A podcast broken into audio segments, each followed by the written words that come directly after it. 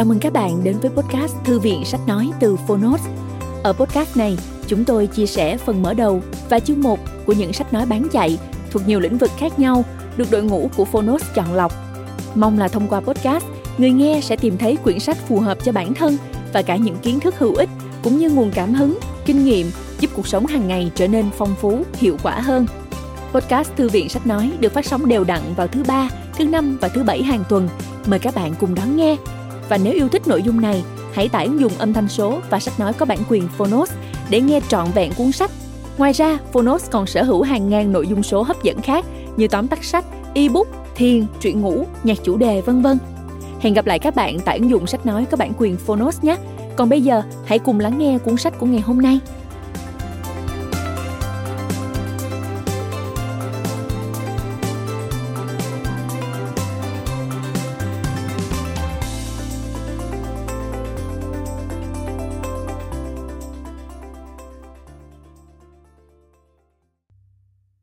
Bạn đang nghe từ Phonos. Tiến bước. Cách Starbucks chiến đấu sinh tồn mà không đánh mất bản sắc. Tác giả Howard Schultz, Tác giả Dốc hết trái tim. Và Joanne Golden Người dịch Lê Hoàng Lan. Độc quyền tại Phonos. Nhà xuất bản trẻ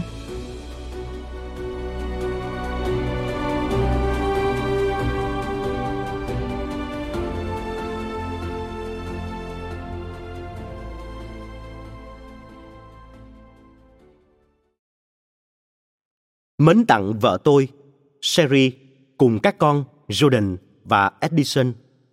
Chính tình yêu và sự cảm thông của gia đình đã biến tất cả những điều này thành sự thật. Vâng, tôi muốn khuyến khích các bạn hãy bơi ngược dòng. Tôi muốn mọi người, nhất là thế hệ trẻ, nếm trải hương vị của công việc khó khăn, để từ đó họ có thể tiến bộ hơn, có thể dành dụm mở được cửa hàng hoặc phân xưởng của riêng mình – sau đó phát huy và mở rộng nó. Không chỉ đơn thuần kiếm tiền, mà còn gieo mầm một ý tưởng. Ý tưởng về sức sống của những sản phẩm chất lượng và bán chạy. Nếu một người mất đi phân xưởng của mình, cửa hàng của mình, công việc kinh doanh của mình, thì người đó cũng đánh mất cả phương hướng. Ando Lorenzi, chủ sở hữu cửa hàng Contelleria G. Lorenzi. Tác giả cuốn cửa hàng đó trên phố Monte Napoleone. Lời giới thiệu.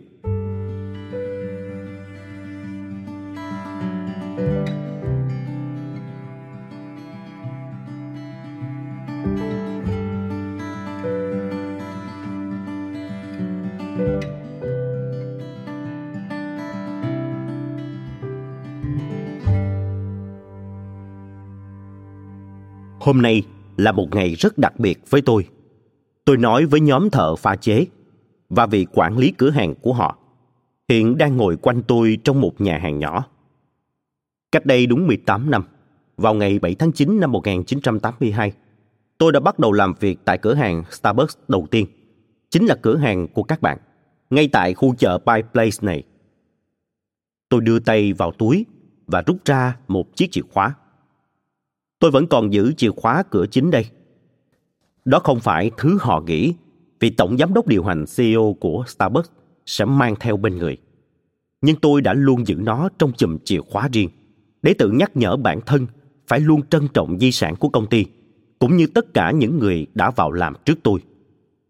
Kể từ khi khai trương vào năm 1971, cửa hàng Pie Place vẫn giữ nguyên thiết kế mặt tiền, bao gồm cả logo gốc Cách đây vài tuần, quản lý cửa hàng Chapmore đã gửi email cho tôi ca ngợi đội của anh đã liên tục đạt doanh số kỷ lục 8 tuần liền.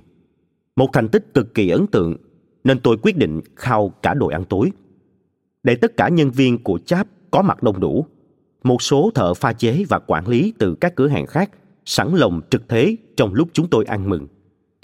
Giờ đây, giữa một buổi tối ấm áp trong một nhà hàng ở Seattle, 27 người chúng tôi đang quay quần bên nhau. Suốt bữa ăn, tôi đi đến từng bàn. Mọi người đều trong độ tuổi từ 28 đến 40, nên không khí trò chuyện cũng thoải mái và vui vẻ. Chợt có ai đó đề nghị tôi hãy kể đôi chút về tiểu sử của mình. Tôi bật cười trước yêu cầu này. Tôi lớn lên trong khu quy hoạch của Brooklyn, New York, tự xoay sở học phí đại học. Rồi khi nhận lời làm giám đốc marketing cho một công ty cà phê nhỏ, tôi cùng với vợ tôi, Sherry, chuyển đến Seattle, Washington. Công ty đó chính là Starbucks. Những tuần đầu tiên tôi làm việc tại cửa hàng Pie Place, học tất tần tật mọi thứ về cà phê, xúc từng muỗng cà phê nguyên hạt và đóng thành gói nhỏ cho khách hàng. Nhưng trong một chuyến công tác đến Ý, tôi bất ngờ phát hiện ra niềm đam mê thực sự của mình. Khi ghé vào những tiệm espresso nhỏ dọc khắp Milan và Verona, tôi đã bị lôi cuốn bởi sức mạnh kỳ diệu ẩn chứa trong một tách cà phê nhỏ bé. Nó có thể kết nối nhiều tâm hồn đồng điệu và tạo ra một cộng đồng riêng. Kể từ giây phút đó, tôi đặt quyết tâm mang cà phê thường hạng nhất thế giới cùng sự lãng mạn của những tiệm espresso Ý về quê hương Mỹ. Tôi hết mực tin tưởng rằng được thưởng thức cà phê theo cách như vậy sẽ là một trải nghiệm làm phong phú thêm cuộc sống của mọi người. Nhưng không có nhiều người tin vào tầm nhìn của tôi. Bởi vào thời điểm đó, Starbucks chưa bán thức uống, họ chỉ bán cà phê nguyên hạt hoặc cà phê nghiền. Thế nên, tôi rời Starbucks và mở một công ty cà phê của riêng mình, in Zonale. Chúng tôi mở hai tiệm espresso tại Seattle và một tiệm ở Vancouver, Canada. Sau đó, vào năm 1987, tôi đã có cơ hội mua lại 6 cửa hàng cùng nhà máy rang cà phê của Starbucks. Vì không đủ vốn, tôi đã nhờ đến sự giúp đỡ của một vài nhà đầu tư khác.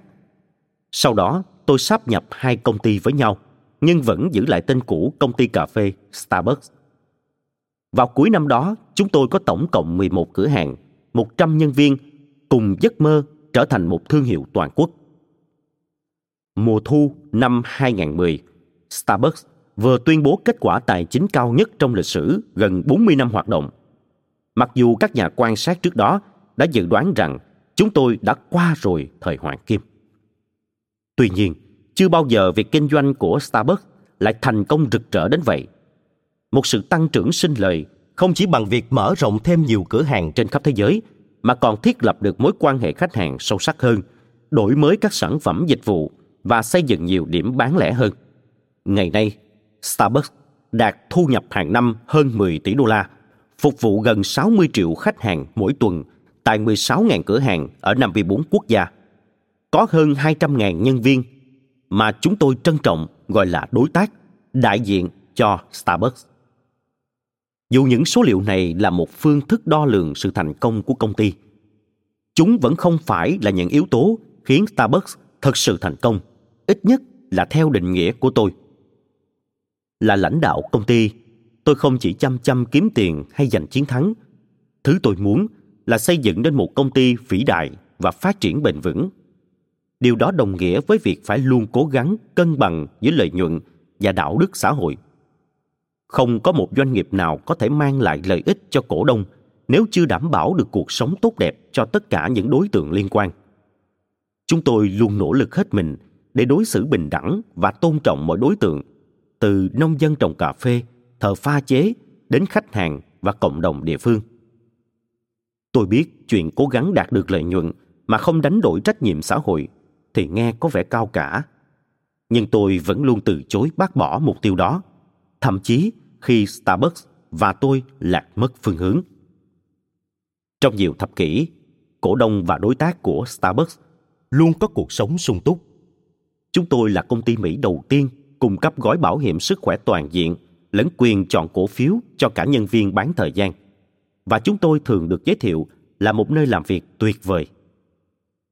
Vào năm 2000, tôi rời khỏi vị trí tổng giám đốc điều hành. Kể từ những ngày đầu xây dựng Starbucks, chúng tôi đã không viết hoa các chức danh và trở thành chủ tịch, không còn tham gia vào các hoạt động kinh doanh hàng ngày mà tập trung vào chiến lược mở rộng toàn cầu. Trong những năm tiếp theo, chúng tôi gia tăng số lượng cửa hàng, củng cố niềm tin giá trị cổ phiếu của chúng tôi tăng vọt khi doanh số và lợi nhuận tăng trưởng đều đặn từ quý này qua quý khác, rồi lại quý khác nữa. cho đến một quý chúng không tăng nữa. Năm 2007, Starbucks bắt đầu nếm mùi thất bại. Quá ám ảnh bởi mục tiêu tăng trưởng, chúng tôi đã rời mắt khỏi các hoạt động thường nhật và ngày càng đi xa trọng tâm kinh doanh của mình. Không thể quy trách nhiệm cho riêng một quyết định sai lầm, một chiến thuật tồi hay bất cứ một cá nhân nào. Thiệt hại diễn ra âm thầm và chậm rãi, tích tụ dần dần, giống như một sợi chỉ mỏng manh bị bung và làm sổ chiếc áo len từng chút, từng chút một. Từ quyết định này nối quyết định kia, từ cửa hàng này sang cửa hàng nọ, từ khách hàng này đến khách hàng khác. Starbucks đang dần đánh mất một số nét đặc trưng vốn là nền tảng phát triển của công ty. Tệ hơn, thế giới đang trải qua sự thay đổi chưa từng có trên một số phương diện và chính những tác động bên ngoài này đã làm trầm trọng thêm nhiều vấn đề nội tại trong công ty. Tiêu biểu nhất là nền kinh tế vấp phải cuộc đại khủng hoảng tài chính, có thể làm bốc hơi hàng nghìn tỷ đô trong tài sản cá nhân, châm ngòi cho khủng hoảng tín dụng, bất động sản đóng băng, tỷ lệ thất nghiệp leo thang và cuối cùng lan rộng thành một cuộc đại suy thoái toàn cầu. Song song đó là sự thay đổi toàn diện trong hành vi tiêu dùng. Người tiêu dùng vừa quan tâm đến chi phí, vừa để ý về vấn đề môi trường, sức khỏe lẫn đạo đức kinh doanh. Khách hàng đánh giá những công ty mà họ có giao dịch, bao gồm cả Starbucks, theo những tiêu chuẩn cao hơn. Rồi đến cuộc cách mạng kỹ thuật số kéo theo sự thay đổi lớn lao trong phương thức truyền tải thông tin, sự phát triển chóng mặt của truyền thông trực tuyến và mạng xã hội, cũng như sự bùng nổ của cộng đồng blogger. Trên mức thường xuyên, các luồng tin tức hoặc dư luận toàn cầu trong thế giới thực dường như đang theo dõi sát sao từng bước đi của Starbucks. Cuối cùng, một sự tấn công mãnh liệt của các đối thủ kinh doanh cà phê và thức uống espresso mới, từ những tập đoàn đa quốc gia đến các tiệm cà phê nhỏ lẻ, lan khắp thương trường và nhằm vào Starbucks bằng những lời công kích không thương tiếc. Đây là những thách thức có thể làm thoái chí nản lòng bất kỳ công ty nào. Và khi những điều đó xảy ra với Starbucks, tôi tự thấy mình có trách nhiệm phải đương đầu với từng mối đe dọa. Starbucks đã hòa vào huyết quản của tôi. Đó là một phần trong tôi mà không bao giờ tôi để nó tách khỏi mình. Rất nhiều người đã lao động cực lực để tạo nên một công ty biết tưởng thưởng từ nhà đầu tư đến nhân viên và trong nhiều năm liền đã tạo ra một sản phẩm vượt trội và mang đến những trải nghiệm tuyệt vời. Là chủ tịch, tôi phải chịu trách nhiệm về mọi vấn đề mà chúng tôi đã gây ra. Và mặc dù không biết chính xác cách nào để giải tỏa đủ loại áp lực từ bên ngoài đang nhấn chìm chúng tôi, nhưng tôi biết rằng nếu không nắm quyền kiểm soát công việc kinh doanh hàng ngày, thì về cơ bản tôi không còn đủ quyền hạn để ngăn cho con tàu Starbucks không bị chìm. Vì vậy, vào tháng 1 năm 2008, tôi khiến mọi người kinh ngạc khi quay trở lại vị trí tổng giám đốc điều hành. Tiến bước là câu chuyện về những gì xảy ra tiếp theo.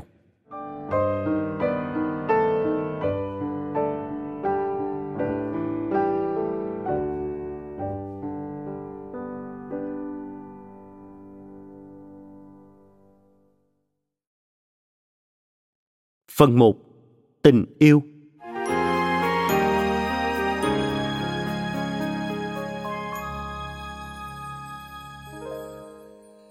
Chương 1. Thức uống hoàn hảo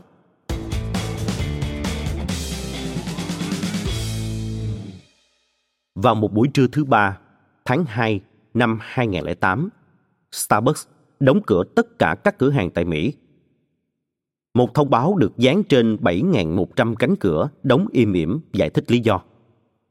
Chúng tôi đang tranh thủ thời gian để hoàn thiện thức uống espresso. Món espresso hoàn hảo đòi hỏi phải làm đi làm lại cho thuần thục. Vì vậy, chúng tôi đang dốc sức hoàn thiện kỹ thuật pha chế của mình. Mới cách đây vài tuần, tôi còn ngồi trong văn phòng Seattle chủ trì liên tiếp mấy cuộc họp, bàn tới bàn lui tìm giải pháp nhanh nhất để giải quyết vô số vấn đề đang manh nha xuất hiện trong nội bộ công ty. Chúng tôi tìm phương pháp làm sao trong thời gian ngắn nhất có thể đào tạo lại cho toàn bộ 135.000 thợ pha chế cách pha một tách espresso hoàn hảo. Pha espresso là một nghệ thuật tinh tế, đòi hỏi thợ pha chế phải chú ý đến chất lượng của thức uống. Nếu thợ pha chế chỉ đơn thuần làm đủ các thao tác mà không để tâm vào đó, món espresso pha ra có thể sẽ không hoàn hảo, hoặc quá nhạt, hoặc quá đắng. Và hệ quả là Starbucks đánh mất phương châm kinh doanh mà chúng tôi đã đặt ra trong suốt 40 năm nay. Truyền cảm hứng cho mọi người.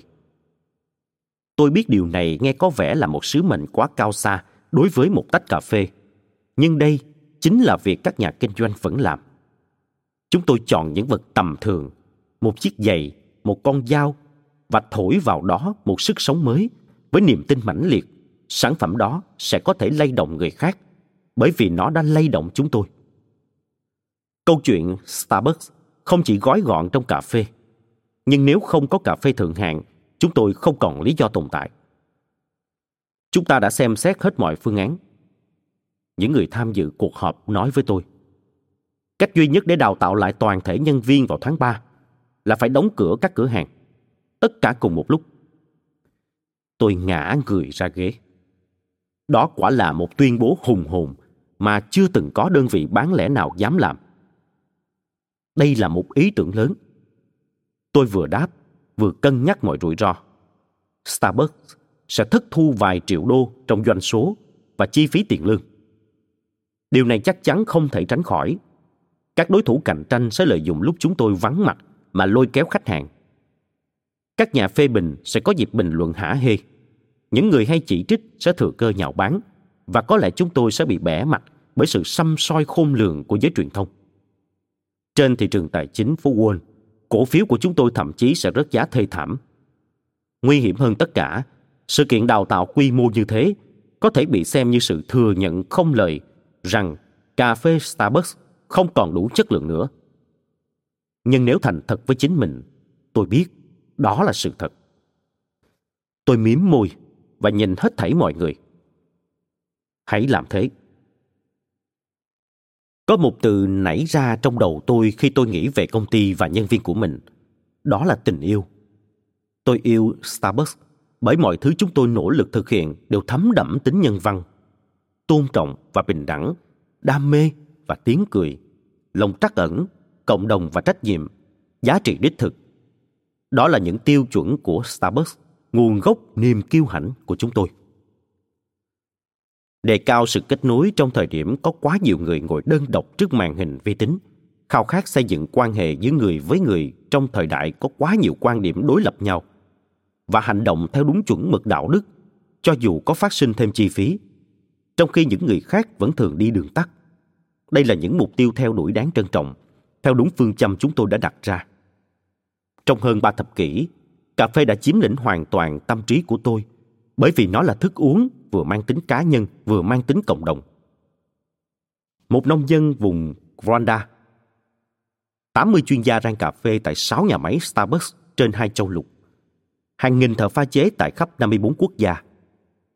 Như một bản giao hưởng, tất cả phối nên sức mạnh quyến rũ của cà phê. Rất dễ mắc sai lầm ở một khâu nào đó trong suốt hành trình của một hạt cà phê, từ khi gieo xuống đất đến khi pha ra tách. Và khi mọi quy trình đều được thực hiện đúng, thì điều đó trên cả tuyệt vời. Xét cho cùng thì cà phê không bao giờ đánh lừa vị giác người thưởng thức. Nó không thể. Từng ngụm cà phê là bằng chứng cho nghệ thuật pha chế, cả về yếu tố kỹ thuật lẫn con người, vốn đã in sâu trong quá trình sáng tạo ra nó. Từ đầu năm 2008, tôi thực sự mong muốn mọi người quay lại yêu Starbucks đó là lý do tại sao, mặc dù vấp phải nhiều lời cảnh báo, tôi vẫn quyết định đóng cửa tất cả mọi cửa hàng trên khắp nước Mỹ. Tôi đã không hề thấy sợ hãi hay hoang mang như khi lật một lá bài. Lúc đó, trong tôi tràn ngập một niềm tin rằng hơn cả việc hoàn thiện một tách cà phê, chúng tôi cần phải khơi gợi lại niềm đam mê và sự cam kết của tất cả nhân viên Starbucks đối với khách hàng của mình. Để làm như vậy, chúng tôi phải lùi lại một bước trước khi có thể tiến thêm nhiều bước về phía trước. Khi đồng hồ điểm 5 giờ 30 chiều ở mọi thành phố trên khắp nước Mỹ, nhân viên lịch sự mời khách hàng ra về và đóng cửa tiệm. Trong tiệm, nhóm thợ pha chế đeo tập về xanh lá, được xem một đoạn phim ngắn do các chuyên gia cà phê sản xuất cấp tốc trong vài ngày tại Seattle và chuyển đến toàn thể 7.100 cửa hàng cùng với 7.100 đầu đĩa DVD. Những nhân viên chúng tôi nghe thấy vào buổi chiều hôm đó thật rõ ràng và đúng đắn. Nếu rót quá nhanh từ máy pha cà phê vào cốc pha chế, giống như nước chảy từ vòi, vị espresso sẽ nhạt và kết cấu sẽ loãng. Nếu rót quá chậm, chứng tỏ hạt cà phê chưa được xay mịn và vị sẽ đắng hơn. Cốc espresso hoàn hảo trông như mật ong rót từ muỗng. Nó sánh và có vị ngọt như caramel. Cốc pha chế, tiếng Anh gọi là shot glass, có dung tích 50 đến 100 ml, thường dùng trong pha chế rượu. Nếu cốc espresso không đạt chuẩn, tôi nói với mọi người vào cuối đoạn phim, họ có toàn quyền đổ bỏ nó và pha lại từ đầu. Và sau đó đến phần sữa. Đối với món espresso của chúng tôi, việc chưng sữa thành một dung dịch đặc mịn như kem mà vẫn giữ độ ngọt mang tính quyết định. Đáng tiếc thầy, với danh nghĩa nâng cao hiệu suất, công ty đã gieo một số thói quen xấu trong nhóm thợ pha chế. Nhiều người trong số họ đã không được đào tạo cách chưng sữa đúng, một quy trình khắc khe yêu cầu phải lên hơi và đun nóng sữa một cách thật chỉnh chu.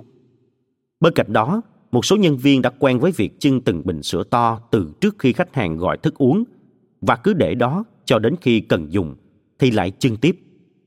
Nhưng sữa một khi đã chưng qua thì sẽ bắt đầu phân tách và giảm độ ngọt. Chúng tôi cần thay đổi những hành vi này và trở lại với những chuẩn mực cao hơn. Khi nói chuyện với nhân viên qua đoạn phim, tôi hoàn toàn không chuẩn bị trước kịch bản mà chỉ có một yêu cầu tha thiết. Buổi đào tạo này không phải vì công ty hay vì thương hiệu. Tôi nói, cũng không phải cho ai khác mà là cho chính bạn. Bạn quyết định xem thức uống đó có đạt chuẩn hay không và bạn có được sự ủng hộ hoàn toàn của tôi. Quan trọng nhất là niềm tin và sự tín nhiệm của tôi vào bạn. Hãy lấy cốc espresso hoàn hảo đó làm tiêu chuẩn đo lường cho mọi hoạt động của chúng ta. Trong khi đó, trên khắp các thành phố, các nhóm săn tin chỉ máy quay vào những cửa hiệu đóng kín của chúng tôi, trong khi phóng viên phỏng vấn khách hàng. Một thế giới không còn Starbucks. Tờ The Baltimore Sun giật tích. Trên tờ New York City thì là Starbucks ngừng kinh doanh, một nỗi đau vĩ đại với người dân New York. Chú thích Vĩ đại ở đây chơi chữ, ý chỉ kích thước ly gran của Starbucks. Trên mạng cũng tràn ngập các ý kiến trái chiều, còn các kênh truyền hình từ CNN, ABC, NBC, CBS, Fox News đến những kênh khác cũng đăng tin chúng tôi đóng cửa với sự sửng sốt khác thường. Như thể có tuyết rơi giữa mùa hè. Những diễn viên hài trong chương trình phát sóng đêm khuya cũng đem chuyện chúng tôi ra diễu. Ngồi giữa nhà mình tại Seattle, tôi xem màn nhạo báng của Stephen Colbert về 3 giờ đồng hồ đầy khổ sở của anh ta khi thiếu thức uống chứa caffeine. Đến điểm là khi anh ta phải hạ nhiệt bằng cách tắm bùn với cà phê, bọt xà phòng và quế. Tối đó, sau nhiều tháng trăn trở, lần đầu tiên tôi đi ngủ với nụ cười trên môi. Ngày hôm đó không phải mọi thứ đều suôn sẻ. Như đã dự đoán từ trước, Starbucks bị thất thu, khoảng 6 triệu đô một đối thủ cạnh tranh cố gắng mua chuộc khách hàng chúng tôi bằng cách khuyến mãi 99 xu cho các thức uống biến tấu từ espresso. Một số nhà phê bình tỏ ra gay gắt, khăng khăng rằng khi chúng tôi thừa nhận mình đang suy yếu, chúng tôi đã mãi mãi làm sức mẻ thương hiệu Starbucks. Nhưng tôi tự tin rằng chúng tôi đã làm đúng. Làm sao có thể sai được khi chúng ta đầu tư vào yếu tố con người? Trong những tuần tiếp theo, điểm xếp hạng chất lượng cà phê của chúng tôi tăng dần và giữ vững như thế, trong khi các câu chuyện cứ tới tấp bay về chỗ tôi như chia sẻ dưới đây, từ một thợ pha chế ở Philadelphia. Một vị khách bước vào cửa hàng sáng nay và nói với tôi rằng, ông ấy muốn thử qua món espresso, nhưng lại ngại nó đắng quá. Thế là tôi cam đoan với ông rằng tôi sẽ pha chế ra món espresso tuyệt hảo cho ông và khiến ông thành người Mỹ đích thực Chúng tôi còn cùng nhau bàn về espresso, nguồn gốc và cách thưởng thức tách espresso hoàn hảo một cách đúng điều nhất. Ông ấy rất thích tách espresso tôi pha và hứa sẽ còn quay lại nhiều lần nữa. Tôi nghĩ giờ đây mình đã có một khách hàng trung thành suốt đời. Với tôi, nhiều đó đủ để chứng minh rằng chúng tôi đã làm đúng. Có những giây phút trong cuộc sống chúng ta gom hết dũng khí để đưa ra những lựa chọn đi ngược với lý lẽ thông thường hay trái với lời khuyên sáng suốt từ những người chúng ta tin tưởng. Tuy nhiên, chúng ta vẫn tiến về phía trước bởi vì bất chấp mọi rủi ro và lý luận hợp lý, chúng ta vẫn tin tưởng con đường mình đang chọn là đúng và tốt đẹp nhất. Chúng ta từ chối đứng ngoài cuộc, dù rằng chính bản thân cũng không biết chính xác hành động ngày hôm nay sẽ dẫn chúng ta đến đâu. Đây là dạng niềm tin mãnh liệt khiến sự lãng mạn thăng hoa, giúp ta giành chiến thắng và thôi thúc ta theo đuổi những giấc mơ lớn lao mà người khác không dám mơ đến. Niềm tin vào chính bản thân và vào những gì đúng đắn là bệ phóng đưa chúng ta vượt qua mọi chướng ngại và giúp cuộc sống thêm rộng mở. Cuộc sống là tổng số của mọi lựa chọn. Albert Camus từng nói, dù lớn hay nhỏ, thì hành động của chúng ta hôm nay sẽ gieo mầm cho tương lai và hy vọng cũng sẽ truyền cảm hứng cho người khác trên bước đường đó. Việc đóng cửa hàng trên hết mang một ý nghĩa tượng trưng vô cùng mạnh mẽ. Sự kiện này mang tính kích thích đối với các đối tác của Starbucks. Thuật ngữ chúng tôi dùng để chỉ nhân viên. Giống như khi ta đóng xuống một cái cọc vững chắc giúp tái lập những cảm xúc gắn bó và sự tin tưởng nhau.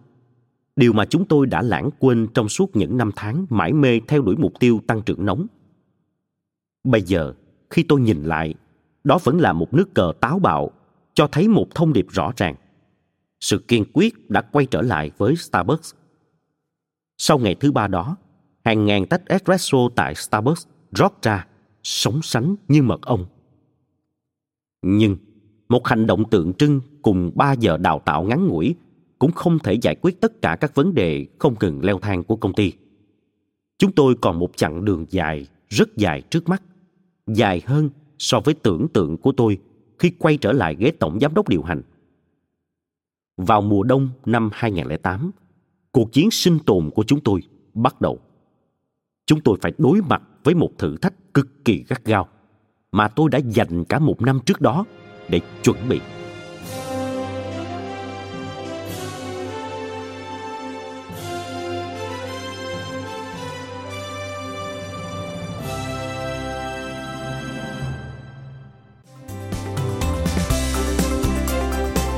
Cảm ơn các bạn đã lắng nghe podcast Thư viện Sách Nói.